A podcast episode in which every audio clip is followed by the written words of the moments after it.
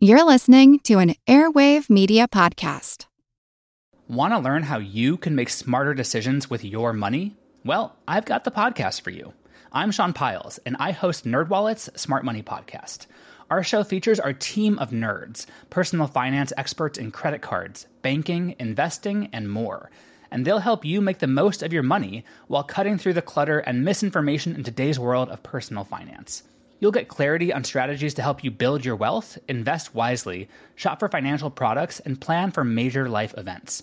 Listen to NerdWallet's Smart Money Podcast wherever you get your podcasts.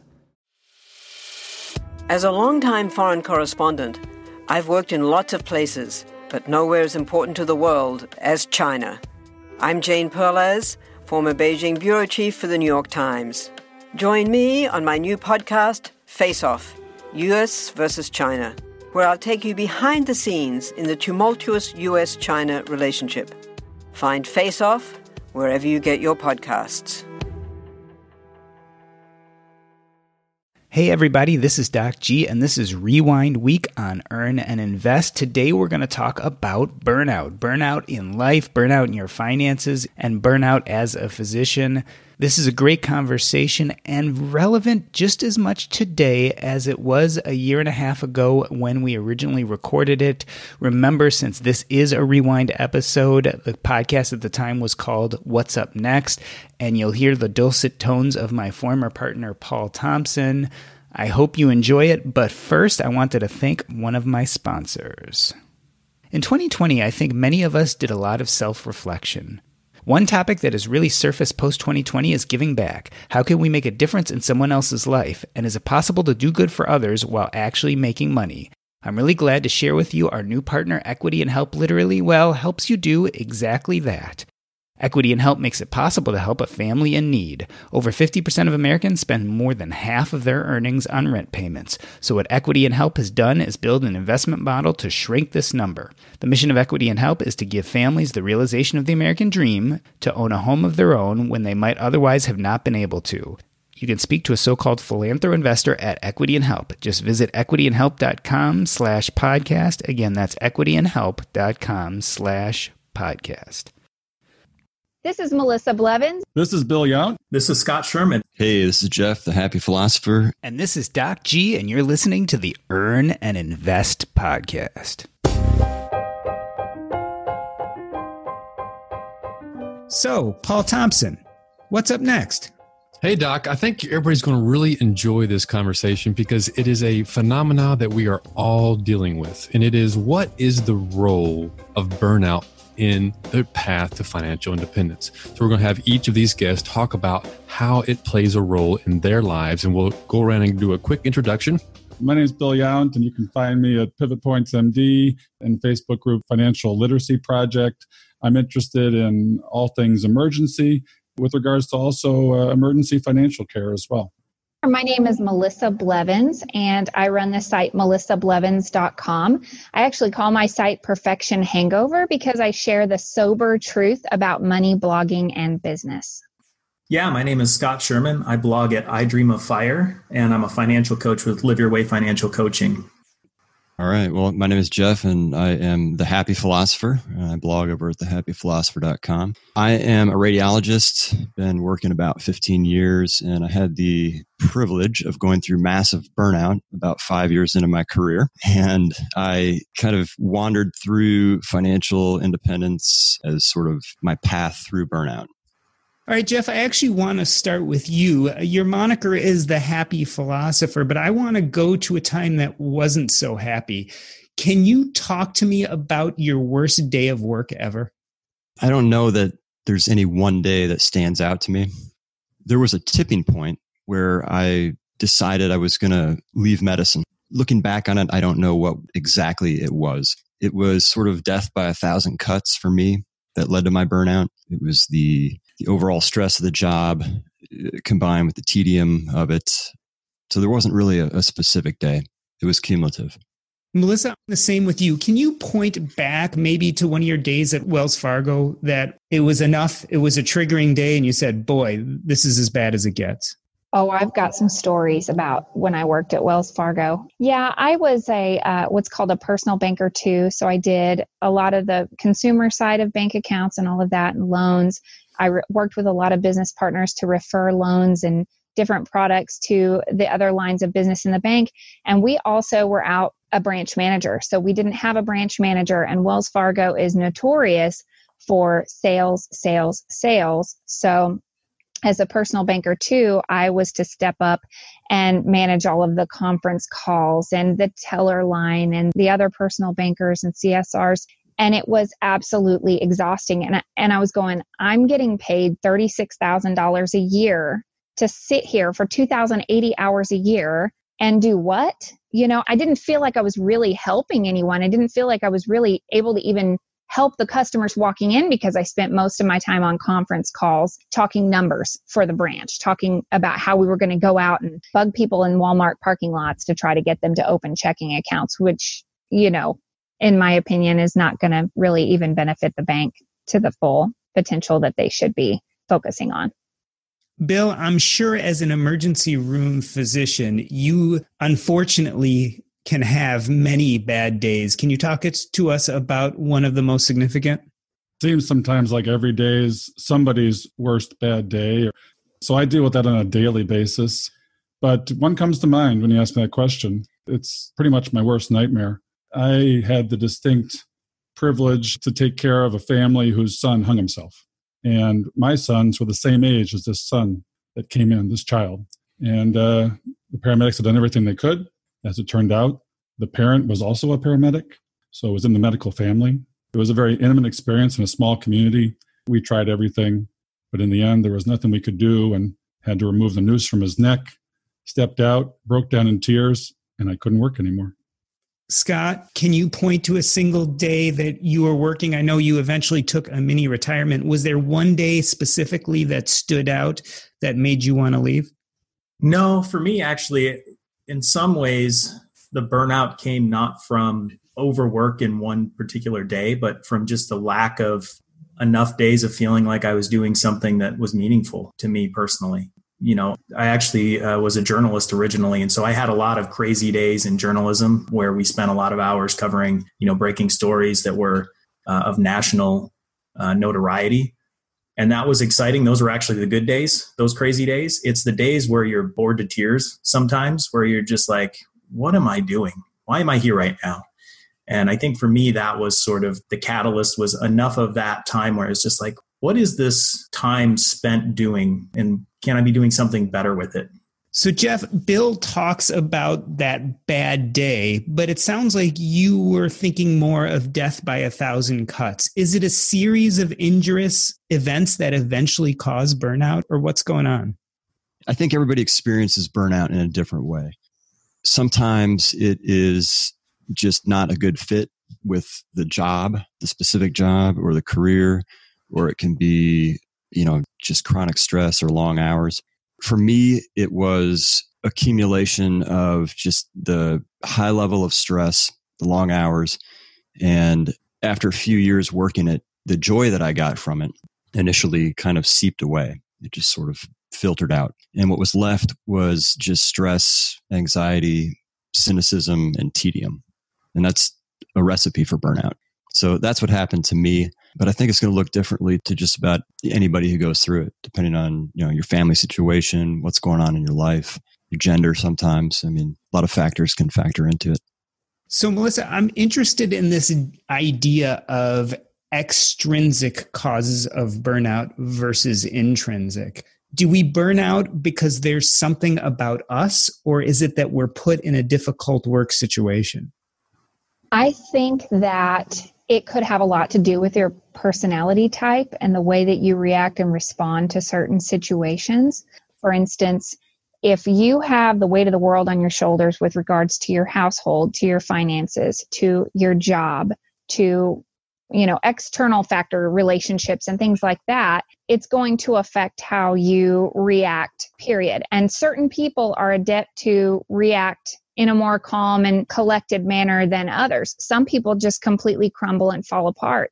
And that can result in obviously, you know, very detrimental issues with regards to work. I mean, quitting your job on the fly, just, you know, getting fired or something like that. You know, sometimes it's external factors and sometimes it's just your own personality type just sabotaging you. Scott, you decided to do a mini retirement. Was it because you were changing or the job was changing? So, my career arc has been interesting in that when I came up in newspapers, I kind of didn't have the same job or job title more than about 18 months or two years. Every 18 months to two years, my employer kind of threw a new challenge at me. And then when I shifted careers from newspapers to communications in IT in the higher ed space, the first job I had was about 18 months, and then I got promoted into a different job. And so I had this sort of new role again. But I was there for three and a half years. So I was in this sort of this role that was the longest I'd been in a specific role. I don't want to say that I couldn't have learned new things, that I couldn't have done new things, because that's not true. I could have chosen to. But I did get stagnant in that role you know, there are a lot of factors that can go into why you hit burnout. For me, part of it was a change in how I was looking at the world. I think that's one of the things that we as financial independence practitioners or whatnot, people who are interested in this space, we start to look at the world differently than other people do. And we look at it with a lot more intention than I think a lot of people do. And that puts us in a different headspace and maybe we recognize burnout or we have the ability to deal with burnout differently than people who are not acting as intentionally in other aspects of life. Bill, I want to play a little bit more with this kind of intrinsic versus extrinsic causes of burnout. In the physician's financial uh, independent space, we've had a lot of talk about moral injury versus burnout. Can you talk a little bit about what moral injury is and how it plays a role in at least physician burnout? Well, recently ZDogg has uh, popularized moral injury with his YouTube video. It's really a spectrum, I think. Moral injury on the one end is more of um, a systems based problem, it's done to you, it's external. Burnout on the other end is, I think, more intrinsic in nature. In the middle is the, the messy gray area, which I generally is called compassion fatigue. And that's the commonality I think we all have, where we live in that space it's a cyclical issue. Burnout isn't something that's a, it's an endpoint. Yeah, it can end in suicide, and I see that. And is the system responsible for fixing it, or are we responsible for healing thyself? Are we supposed to do more meditation and yoga, or is the system supposed to fix it with tech issues or capital expenditure? The answer really is both, all of the above. It spans across medicine. I think medicine is highlighted nowadays, but I don't think it's just a medical issue. I think we share very much similar issues with corporate burnout. I don't think it's that different. So, what you, Bill, were talking about is ZDogg MD put out a video where he talked about burnout versus moral injury. And what I've seen is that a lot of people describe burnout as physical and emotional exhaustion, whereas moral injury is being put in a position where you can't do what you feel is right because the system is stopping you from doing what you feel is morally correct. And a lot of doctors have been saying that often when it comes to patient care, they know the right thing to do, but they feel tied down by medical policy and medical legal concerns, and that leads to a crisis. And Jeff, you know, when it comes to physicians, I've heard a lot of people use the term PTSD, post traumatic stress disorder. Do you think that's a model for burnout in our community? I actually do. I mean, I think there's a lot of overlap between PTSD and burnout. I'm certainly not an expert on PTSD, so I wouldn't want to just go off the cuff here and say something incorrect. But for me, like when I came out of residency, just the sound of my pager would make my heart rate go up. I think I had a little bit of micro PTSD just from doing residency. I mean, I think we all do.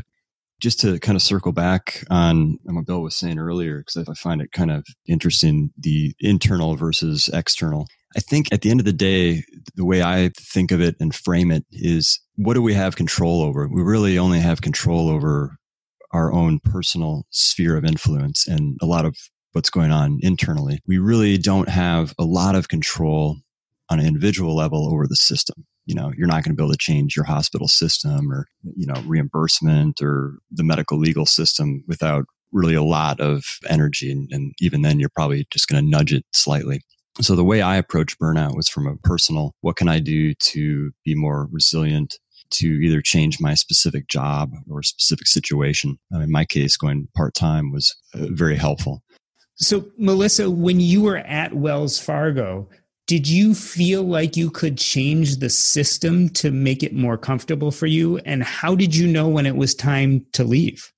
Well, in a corporate setting, when you have, I'll just say, big wigs in another city, you know, pulling the strings and telling you exactly what to do, you kind of do feel like a puppet. You have to follow their rules and their systems that are in place.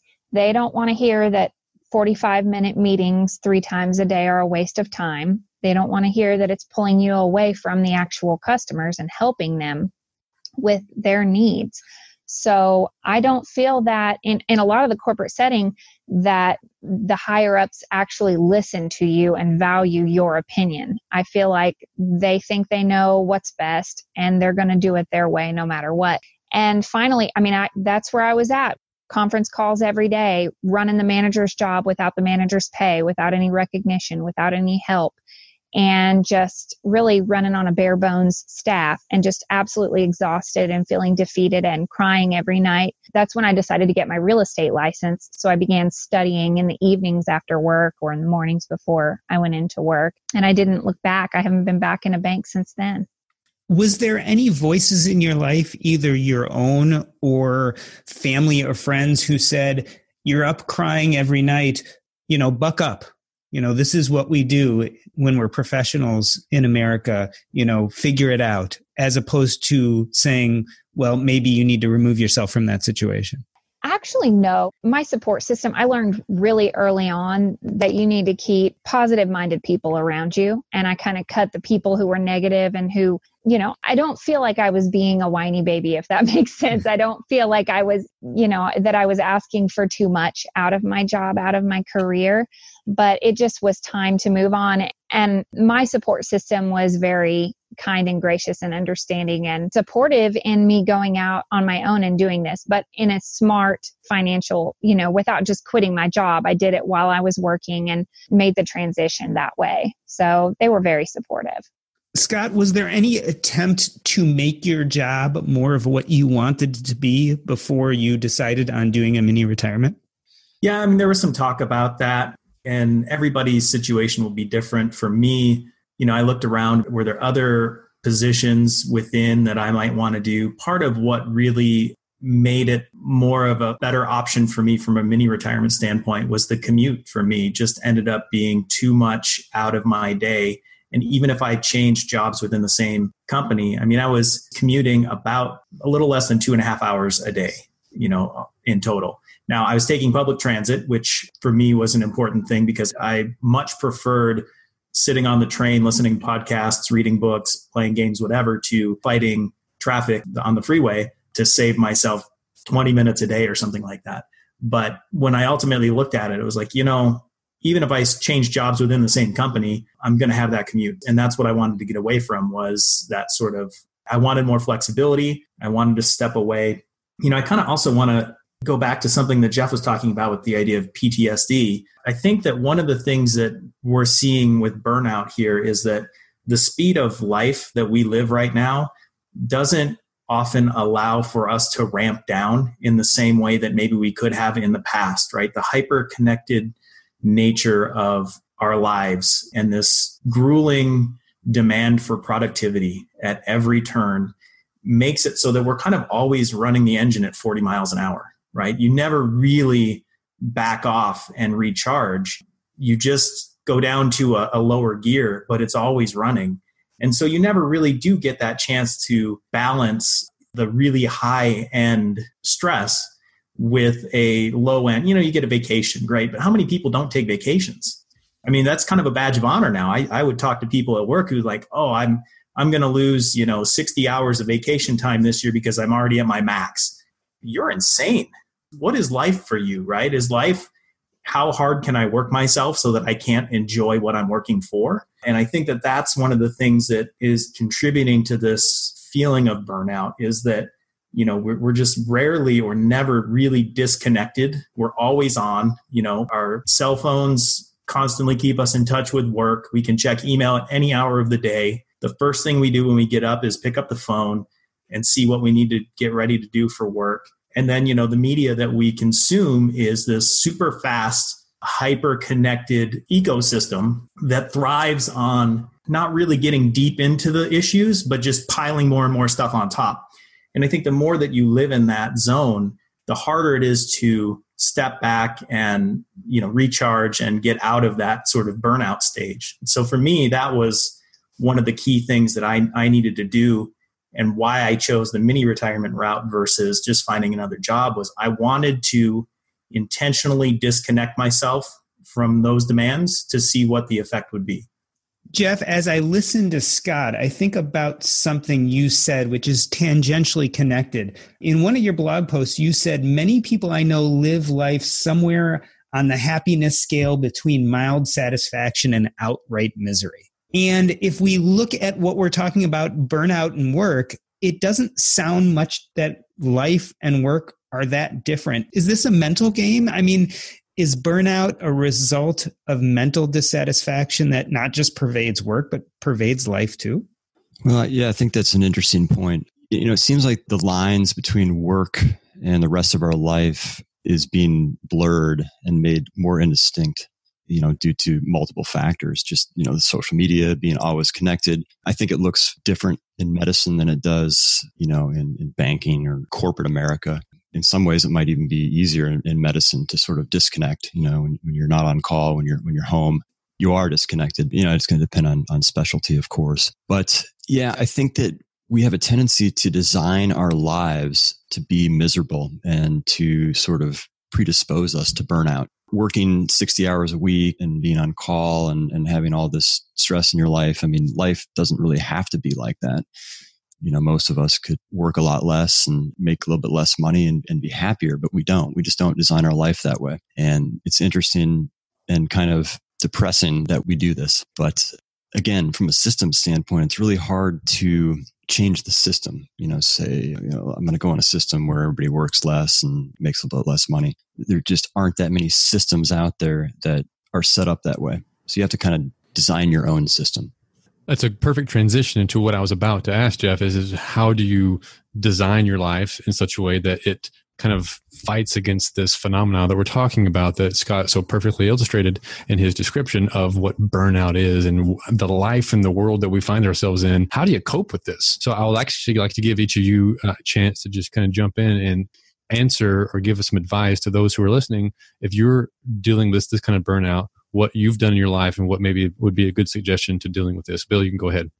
Well, I didn't know I was burned out and I didn't know about FI. I just knew it didn't feel right. And I knew we needed to slow down.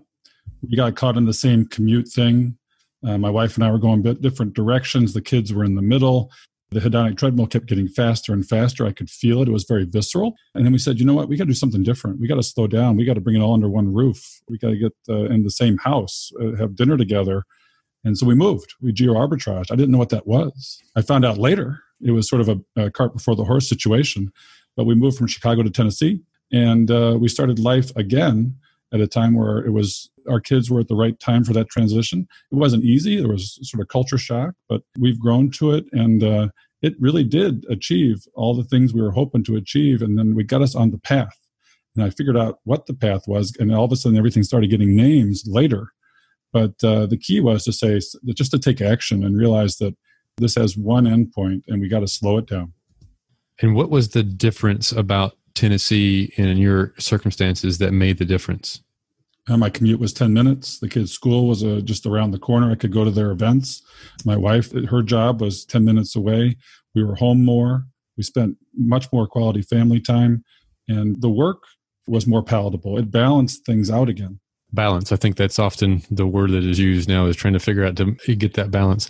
Melissa, this is something you talk about quite a bit in your material. What is your thoughts about this and what advice do you give on balance to the audience on how to deal with this and change your life around what you actually want versus this burnout?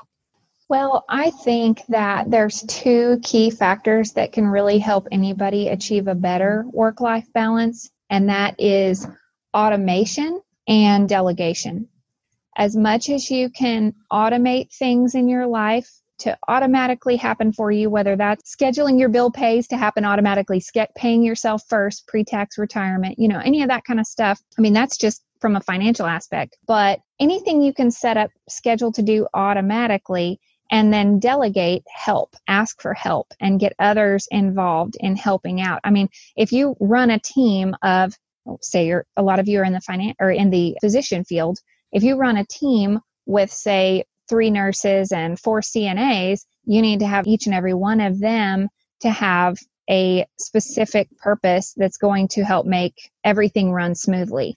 When I was in the banking field, while I wasn't the branch manager, as I was operating as a branch manager, it needed to run as if I wasn't there, as if they didn't have a branch manager when I wasn't there. So if I was out of the office on vacation, for instance, when I came back, I wasn't coming into a disaster because that's another issue in and of itself is when you're not there, if you have to take a sick day with the kids and come back into the office, you're overwhelmed and you're just dreading the thought of what you have to walk into and the catching up you're going to have to do. So, Scott, is financial independence then the answer to burnout? I mean, we've talked about some of the other possibilities. You did a mini retirement. Is financial independence the ultimate way to avoid burnout? No, not at all. Because how many times have we heard people say you have to be running to something rather than running from something, right? The principles of financial independence enable you to have more options available to you to choose what it is that you want to do at that point in time. I think to avoid burnout, what people really need to do fairly regularly is revisit their core values. Do a core values exercise and find out what are the core values that I hold right now. And those are going to change over time, right? They should. If they're not changing over time, you're you're probably not growing as a person and that's another issue that that's going to lead to different kind of burnout. But you know, do these core values exercises you know if you have a family even if you don't but especially if you have a family dream together do a desired end state you know what is it that we're trying to do here ultimately if that's you know 20 years 10 years 5 years 3 years 1 year down the road what is it that we're trying to do and then how do we reverse engineer the result that we want right? How do we get there? And i think that the the principles of FI allow you to be able to do that with much more latitude than you might otherwise if you're you know right up against spending every dollar you make and then some like a lot of people do and then they're in burnout and they have no escape route whatsoever i totally resonate with that you know we can look at death like by a thousand cuts but the way to avoid that is to exactly reverse engineer your life begin with the end in mind dream big dreams break them down into goals, break them down into things that you can do every month that gets you somewhere 10 years from now. Do it with your wife, do it with your kids. It's a mutual journey. I totally agree with that. And it wasn't until I got off the treadmill and started looking to the horizon that I realized that FI is just a tool. Financial independence, and actually, it can be a problem too.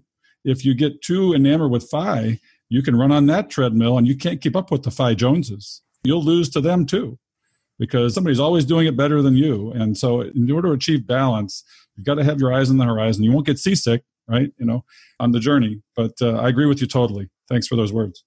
Jeff's talk a little bit about financial independence as being part of the solution to physician burnout and if you can talk also a little bit about it being coming a problem unto itself so I, I agree with what was said earlier by, by several people actually that financial independence isn't really the answer to burnout. It's not like if I'm burned out, becoming financially independent or going down that path is going to get rid of the burnout. It doesn't. That's sort of the path that I went down. And I can tell you it doesn't really work. Burnout is really the way I frame it is an imbalance between the things that deplete you and the things that recharge you. Mm-hmm. And the way I look at financial independence is that by achieving a higher degree of financial independence, it gives you more options. It gives you more freedom in the future to make those decisions. Like, you know, I'm not going to take call or work nights. I'm going to sell those shifts or I'm going to work part time or I'm going to leave this job and, and take another one that, that doesn't make quite as much. If you live with some degree of frugality and eh, are increasing your financial freedom, you have more options in the future.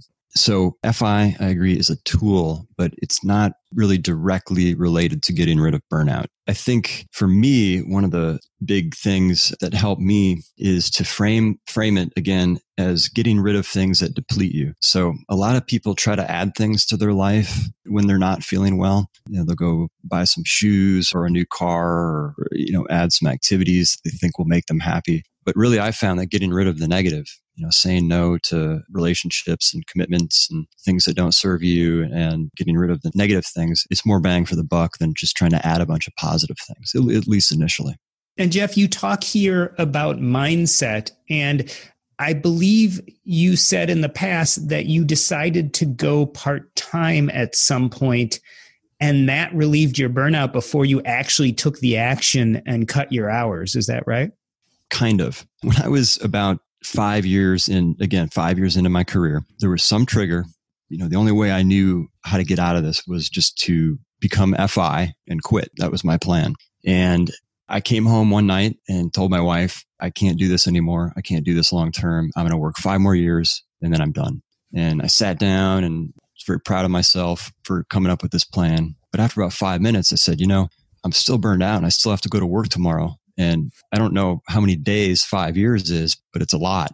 It's a lot of, you know, call shifts and things that are burning me out. So it took me a while, but I decided that for me personally, going half time, going part time would be the solution. And that was a better idea than just working in burnout for five years and quitting completely. But it took me a couple years to actually engineer the job that I have now, which is a job share, a part time job share. And by doing all these other things, getting rid of negatives in my life, optimizing things like mindset, and meditation, gratitude, and diet and exercise, and all these things, I found that those next two years were a lot better. I sort of emerged from the burnout. I, mean, I still love part time, but when I went part time, I realized that I could keep doing this full time and have some semblance of happiness. But just for me, the part time was better do you think it was about control that when your mind clicked and you said that I could pull off part time, that knowing that you had the control gave you some peace of mind? You know, I think at that point, having the options and, you know, having gone down this path towards FI, I think FI is the long game. You know, for reality, FI, that's the long game. Eventually you get to a point where you realize that you do have a lot of options. And, and I think that does help with the burnout. But initially it didn't. In the first half of the show, Bill, Melissa, Jeff, and Scott talk about the role of burnout at work. After the break, we delve into how it bleeds into the rest of our lives. But first, you know what? I love our meals from Factor. My son started getting them about a year ago when he needed a quick alternative to meals on the go. But where we've really enjoyed them is we've been remodeling our kitchen. That's right, we've had no access to our kitchen for the last few weeks.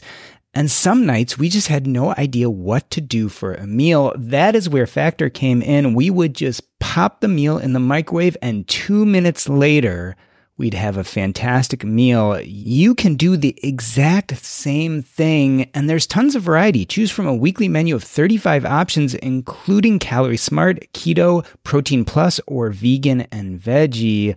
Also, discover more than 60 add ons every week. These are chef prepared meals, and let me tell you, they are delicious. No fuss, no mess. You just put it in the microwave, and two minutes later, you have a meal. This is tailored to your schedule. You can customize your weekly meals with the flexibility to get as much or as little as you need. Head to factormeals.com slash earn50 and use your code earn50 to get 50% off your first box plus 20% off your next box. That's code earn50 at factormeals.com slash earn50 to get 50% off your first box plus 20% off your next box while your subscription is active. You know what I hear over and over again from earning investors? They get confused by the stock market. We all know that we should be investing, but why does it have to be so complicated? But the truth is, the stock market is made for public trading, so it should be more accessible for everyone. That's why I joined Public.com, the investing social network where you can buy stocks and fractional shares and also share ideas with a community of investors. Public.com is creating a new, more inclusive culture for investing When they say they want to open the stock market to everyone, they mean everyone. In fact, the public.com community is made up of 40% women and 45% people of color. Go to public.com slash EAI to follow me on public.com and see what I'm investing in. You can start investing today with as little as $1. You'll even get a free slice of stocks when you join. Just go to public.com slash EAI to download the public.com app. This is valid for U.S. residents 18 and older, subject to account approval. See public.com slash disclosures. This is not investment advice. So, Melissa, I want to transition a little bit to a completely different topic. We talk about burnout at work, but it seems to me that burnout can occur in other parts of our life marriage, kids, even financial independence. Have you found that burnout has bled into other parts of your life besides your work life? Oh, absolutely. Yeah. Well, I mean, we wear a lot of hats as business owners, as employees, as parents, as spouses. I mean, and then even in our personal relationships with our friends, our family members, and, and all of that. And life can be exhausting sometimes. And I think I've said this before, but I'll say it again. It bears repeating that when one area of your life tends to fall apart, other areas can suffer. For instance, if you're having marital problems, you might tend to go out and make that impulse purchase, right? Okay, so you might go out and buy something big. You might go out and purchase a truck, the truck that your husband wants, just because you can do it and you want to just piss him off, right? So, I mean, you can make those terrible decisions, those impulse purchases. Yeah, and those are bleeding into your every other area of your life. Absolutely. Scott, let's talk about that further. Was there a point where you got burned out on your mini retirement? Was there a point where you said, okay, I need to move on and start doing something else? I can tell you that my six year old daughter got burned out on my mini retirement. That was one of the interesting things as, you know, I when I would come home after working, you know, she would be spend an hour making dinner and then she'd go to bed like two hours later. And uh, so I didn't really see her as much. I was already gone in the morning when she'd wake up. But once I had quit and then we didn't need to put her in daycare during the summer, it was like, hey, we're going to have this great fun summer with dad. And about a month in, she's like, when does school start? so it was sort of like, oh, okay, you're done with this too. But, you know, I think that one of the things that I discovered was it took a while for me to get over this notion that I always had to be productive. Like every waking moment had to be scheduled, check boxes, all that that took a while to sort of break free from.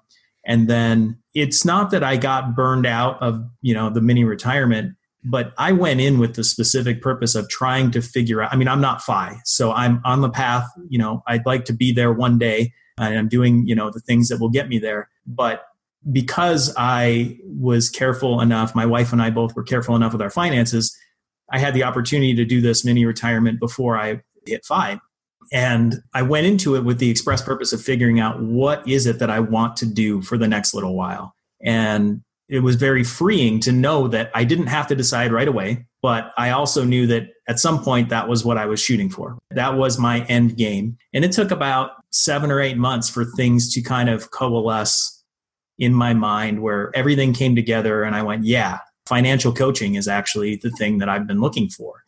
And even though now in hindsight that was obvious, it could have been obvious, it wasn't at the time. And so it really, for me, I didn't get burned out on the mini retirement, although I did long for that. You know, what is the purpose that I'm, you know, I have this goal in mind. I need to get to that goal. So thankfully I did before I ran out of money for my mini retirement. Bill, I sometimes worry that we go to financial independence as the ultimate answer for a lot of problems do you worry that financial independence itself can cause burnout? I've certainly seen people online on Reddit and other places talk about financial independence leading to depression or feeling empty, especially the closer and the closer people get to being financially independent. Is that something you ever worry about, Bill? No, absolutely. And uh, I've been there. I agree totally with what Scott says. You know, you have to maintain balance on both sides of those equations. I mean, life is not just math life is not just emotion it's a combination of those things and it's a balance of all those things and it's at work it's at home it's in your marriage it's at school it's with the kids And just like Melissa says, it gets out of balance and it will have a domino effect through your life. And you're constantly pausing, pivoting, adjusting. And what Scott did was perfect. I mean, I'm still not FI and I'm still full time. I'm sort of, as I refer to it, burning through burnout to the other side because it's not going away. It's a part of life, the adjusting to it, with it, embracing it. I mean, is it really a problem or does it create growth? I mean, is it, is it always a problem? I think there's positive sides to burnout. I don't think it's all negative. And so I resonate with what everybody's saying here. And uh, I really appreciate this discussion because it's helping me find my path. Jeff, I've heard you say before on other podcasts that happiness is the way out of burnout. Is that the ultimate antidote? I think when you ask anybody what their life goal is, sort of the meta life goal, it's it's some sort of form of happiness or contentment. You know, whatever we're doing in life. And you know, most of us, the vast majority of us are going to be working most of our lives. And I think we have to find some way to find contentment and happiness and intertwine it with our careers. I think it's worth putting a lot of time and thought and energy into designing your life to maximize happiness and contentment. I think that is a perfect transition to the opportunity to ask each of you the final question, which is what we started with. And what role does burnout play in the path to FI? And how do you go about designing your life so that it is in line with your core values? Scott, I'll give you a chance to comment on that. Sure. I mean, I think there is a relationship there between FI and burnout. I think everybody should be striving for FI regardless. Even if you 100% enjoy what you do day in, day out, there may come a day where it's not your choice, but you don't get to do that anymore. And if you aren't financially prepared for that day, you're going to have a problem, right? But I think again, going back to the idea of options, you know, burnout and FI, when you have FI or you at least have cushion, you have latitude to make different decisions based on what's important to you at that moment in time, then that allows you to avoid, hopefully, some level of burnout because you get to choose what it is that you want to suffer in that regard. And that's fine. I think part of it, uh, again, is when we're designing our lives, I think we all assume that everybody else is doing it better, or we are afraid to talk to people and be vulnerable with this idea that, you know what, I might have this area of my life together, but this other part just is a mess. And I don't, I need help with it, right? And for some people, that part is finances. They can be fantastic parents, they can be wonderful spouses, they can be a hot mess financially. Or they can be, you know, quote unquote rich beyond their wildest dreams and giving everything to their kids that, you know, anybody could ever want. And they could be a terrible spouse because they're constantly working, they're not paying attention to the family needs and letting that go down. And I feel like the more that we can have these open conversations about life in general, in the same way that we have these conversations about finances in the personal finance space, have those conversations about life with other people who might help you understand different aspects or give you different tools in the same way to have a better life overall, not just financially, is really what we want to be doing. And so the more of these kinds of conversations that we can have on a deeper level about all aspects of life, the better off we're all going to be in the long run. Well, Bill, well, what are your thoughts here for this final question of the role of burnout in financial independence? No, they're intertwined, absolutely. Financial independence is a tool and it is a goal, and it's a necessary step, I think, for everybody to want to achieve because the door through FI is the door to freedom and enlightenment where you can give back. You can take the time and the space, like Scott does, to do the half retirement and give back to his family to the point where his daughter's annoyed and that's great. You know, glad I'm glad she's annoyed. And she should be annoyed. My kids, I annoy them too but it helps you achieve balance. It gives you the freedom to breathe, see the top of the mountain, enjoy it with somebody else, and uh, have the experiences that we're, we're all after that amount to our happiness. Jeff, do you have any philosophic words of wisdom for us on this path to financial independence and how it relates to burnout? You know, I want to speak maybe specifically to physician crowd because I mean that's where I'm coming from. That's where my headspace is you know, the incidence of burnout is so high in the medical profession, not just physicians, I mean, others in medicine, but I'm speaking specifically about physicians. The suicide rate is about two times higher than the national average. It's a real problem, and FI makes designing your life easier in the future. It's not going to prevent burnout tomorrow, but you should be thinking about FI before you're burned out to give you options in the future to change your life and to really design the life that you love. I love that because for so many people who talk about financial independence, it is some sort of trigger in their life that we might consider burnout is what makes them go and find this path. And by then it might be a little bit too late and you you find yourself on this next five year slog of still being burned out and then trying to gain financial independence as well. So I'm really glad you made that comment. So Melissa, we'll turn back to you and give you the last word on the final question of the role of burnout and those that are listening, what can they do about it? Well, I think that I can equate financial burnout with work burnout, with fitness burnout, with pretty much anything. And it's not a fad diet. It's not a get rich quick thing. Financial independence is not, you know, you're not going to wake up one day and you're going to be rich. It's more slow and steady wins the race. And it's making smart choices financially and even sometimes with your career. It's making changes. Maybe it's making a geographical move somewhere else and making those changes in order to achieve what you're looking for. That work life balance and living today is equally as important as how you're going to live when you're post retirement. So I just think, you know, maintaining a healthy level of making smart financial choices and also just doing the work and having those relationships. Well, having the relationships, I think, is a big part of that because when I went into this thinking about money and financial independence, I had a reason, I had a purpose to get out of my job. And I found that the people that I met along the way were the reasons that I found was worthwhile. I completely agree. I mean, FI was the stepping stone into a virtual space where we're meeting people differently. We're meeting people remotely, and then we want to get to know them physically, intimately, in time and space. I'm in the process of working on meetups locally for people that I've met in this space. That didn't happen before. And it's the joy in this space, really, is much more. You, you create your financial house, but you fill it with the people you want to spend time with. I just want to run through the whole panel with this question before we end for a young person entering the workspace today, should they actively try to avoid burnout or is it part and parcel of the work experience? I'll start with you, Scott. That's a tough question. I don't think anybody goes in seeking burnout, right? I mean, how do you actively avoid burnout? It's something that you need to be aware of that can happen. And you look for those things, you know, the things that can help recharge you to counteract those and make the, the decisions about how you can cut out the things that definitely increase your burnout risk more than others, right? So, yeah, I think that's a good thing. For somebody just starting out, though, you don't know what you don't know.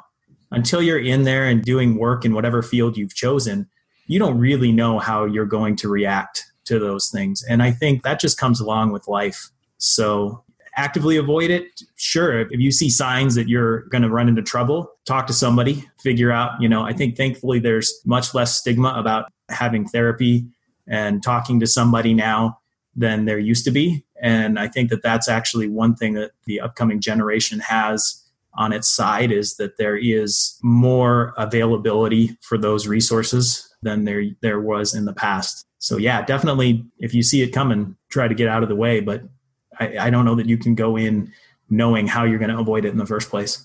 Melissa, should the active young professional expect that burnout will be part of their path? I don't think so if they have the right mindset. If they focus on personal development, personal growth, keeping the right positive mindset, taking care of that student loan debt ASAP. You know, I mean, a lot of burnout comes from the stress of having to financially take care of yourself and take care of these bills and take care of this debt.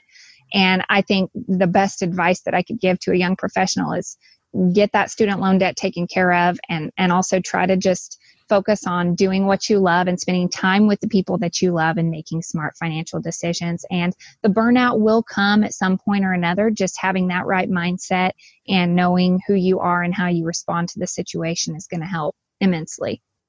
Jeff and then Bill, can we practice preventative health care with our own trainees? Can we shield them from this burnout or is it just part of the process? I don't think burnout is inevitable, but I think that there is a, a very high incidence, and some people are going to go through it no matter what. I think it really is important to try to avoid it, though. Try to optimize your life, try to get into a job that has a high pretest probability for you not burning out. You have to know yourself. You have to know, you know, have some idea of your propensity towards burnout and take appropriate action. Especially for physicians. I mean, your, your greatest asset coming out of training is your ability to work and your ability to work a nice, long, satisfying career. Burnout is incredibly financially destructive and it should, should be avoided at all costs. I think this generation has both the skills to avoid it because they're very adaptive. This generation coming up, they're used to, you know, adapting with as the weather changes in the economy of their lives. By the same token, they're not as connected there's a lot of technology and there's distance and it's all Snapchat and it's not the face to face conversations that they really need when burnout hits. Because burnout happens when you become master of your field and you get bored. And that's going to happen. Boredom is a recursive phenomenon. So it's natural you're going to run into it. It can be healthy and it can be damaging but you've got to have the people those five people or whoever we say are your intimate circle that are going to you know check in with you call you out or you're going to say something's wrong and i don't know what it is and you're going to check in with them we're going to help you realize that hey you need to make a, a little bit of a pivot here so they have both the skills but then they're, they're going to be challenged i'm worried about my kids because the relationships come second it seems sometimes well, Bill, thank you for that insight. And we'd like to give everybody a chance to find out how to get a hold of you and ask the question what is up next for Bill? Well, uh, you can find me at the Financial Literacy Project. I'm very passionate about financial literacy for everyone. It's an open source forum. I mean, it's a closed group, but anybody can come in and, and share in the conversation and help others join the path. I want to find a way to get people in this space that are too scared to be here. That's the challenge. And to keep them there once they're there. It can be off putting. And I also have a hibernating website, Pivot Points MD. Got a lot of thought about how I'm going to give back in this space and share the lessons I've learned all the hard way. Well, thank you for joining us today. Melissa, how about you? Where can we find you and what is up next for you? Well, I'm on all social media as my name, Melissa Blevins Wright. And my website is melissablevins.com. Again, I call it Perfection Hangover because I like to share the sober truth about money, blogging, and business the good, the bad, and the ugly about all sorts of business. I have a couple of interviews with Glamour Magazine and Cosmopolitan that are coming out in the next few weeks regarding multi level marketing. And so be on the lookout for that. Fantastic. I am looking forward to hearing more about that for sure. Scott, how about you? Where can we find you? And what is brewing in your life next? Well, you can still find me at uh, the blog I Dream of Fire, although not quite as often posting these days, but still working on that. And what's up next is I'm building a financial coaching business. It's called uh, Live Your Way Financial Coaching, liveyourwayfc.com. And what I'm trying to do is just help people who are ready to start living their dreams figure out how they can get there financially. And so that's been just really rewarding for me to, you know, kind of like the same thing Bill's doing to introduce some people to this space and this thought process that maybe had not thought of it previously. Well, wonderful. We're glad you joined us today. Jeff, you are the last but not the least. What is up next for you and where can we find you? Best way to find my stuff is at thehappyphilosopher.com, which is my blog. And there you can find a contact page if you want to reach out to me personally and tell me your story. I'm on social media, Twitter, Facebook. And what's up next for me? You know, I'm just going to keep writing when the ideas strike me, coming on podcasts, spreading the message of FI and trying to help people avoid burnout and all of the negative consequences that come with that to teach them how to become free and happy.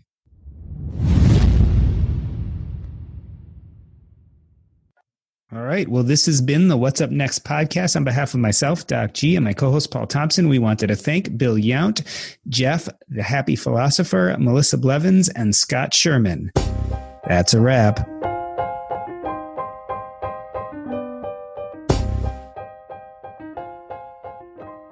Hey, everybody, I hope you enjoyed that rewind episode. A lot of fun bloopers after the show. You're going to hear them in a minute, but first, I wanted to remind you that the Real Estate and Financial Independence podcast with Coach Carson is one of the best podcasts about how to invest in real estate and specifically how to use those investments to reach financial independence. He really has two major types of episodes. One is in which he himself is giving you the tips and tricks to the industry, he's teaching you how to be a real estate investor. But the other is proof of concept, where he brings on guests who are real life examples of how they've made their real estate assets work for them. Check him out at CoachCarson.com or listen to him wherever you listen to podcasts like this one.